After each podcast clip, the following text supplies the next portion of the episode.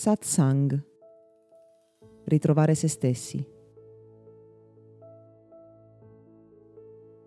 Viviamo in un periodo dove vige grande confusione su tutto quello che riguarda maschile e femminile. Siamo arrivati a pensare che uomini e donne siano uguali, quando persino biologicamente non è così. In più, scambiamo a volte ciò che vediamo, cioè l'incarnazione della persona, per quello che la persona sta vivendo, per la polarità, tra virgolette, attiva in un certo momento e per il suo percorso evolutivo. Ogni persona, maschio o femmina che sia, incarna energia maschile e femminile nello stesso momento, così come mostra il simbolo del Tao, le due metà, chiaro e scuro, maschile e femminile, contengono al loro interno il seme della polarità opposta. Si dice che ogni individuo nato maschio debba prima esplorare, conoscere, esprimere l'energia maschile fino in fondo, per poi, nel suo percorso evolutivo, esplorare, conoscere a fondo quella femminile e completarsi. Si dice allo stesso modo che ogni individuo nato femmina debba scoprire e conoscere prima di tutto l'essenza dell'energia femminile, per poi completare il suo percorso evolutivo conoscendo la polarità opposta presente all'interno di sé. Quando siamo maschi o femmine viviamo incarnando proprio quegli stereotipi che spesso associamo alla figura maschile e femminile. E conoscere una certa energia dentro di sé vuol proprio dire esplorare quegli stereotipi, o meglio quegli archetipi, cioè quelle energie primordiali che danno forma a noi quando nasciamo uomini e quando nel nostro percorso evolutivo scopriamo l'energia maschile oppure a noi, individui, che nel proprio percorso evolutivo devono confrontarsi con la polarità opposta. La stessa cosa avviene per le donne, che dovranno incontrare, conoscere, non ripudiare, ma abbracciare l'energia femminile per poi in un secondo momento conoscere e abbracciare quella maschile.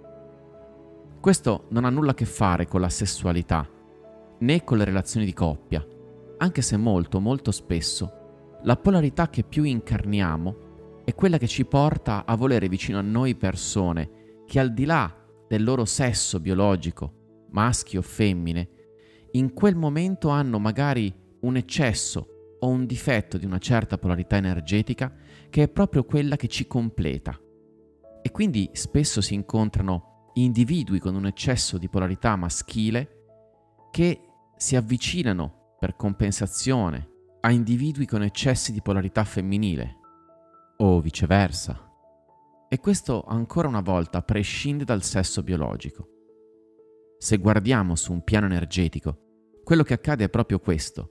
Cerchiamo nell'altra persona quegli aspetti di noi che non riusciamo a tirar fuori, ma che inconsciamente, profondamente vorremmo coltivare. E quindi cerchiamo nell'altro ciò che in noi non riusciamo a vedere e scegliendo un partner o una partner che ci possa stare vicino e quindi mostrare come tirar fuori l'energia carente, dovremo cercare il più possibile di imparare l'uno dall'altro e quindi capire come quella persona, nei suoi atteggiamenti, nei suoi comportamenti, ma più profondamente nel suo modo di essere, possa mostrarci la via.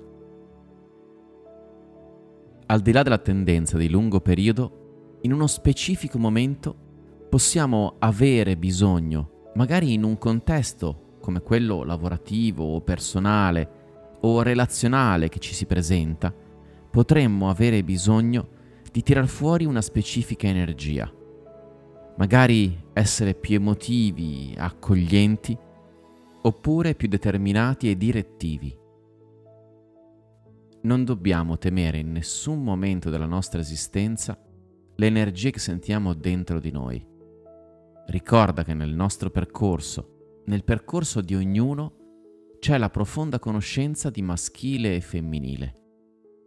Molto spesso, proprio combattere una di queste due energie E questo viene facilmente dai modelli genitoriali che abbiamo interiorizzato e quindi dal rapporto con alcuni aspetti della nostra personalità, ci porta a rifiutare quella parte di noi che invece magari dovremmo proprio coltivare e tirar fuori pienamente.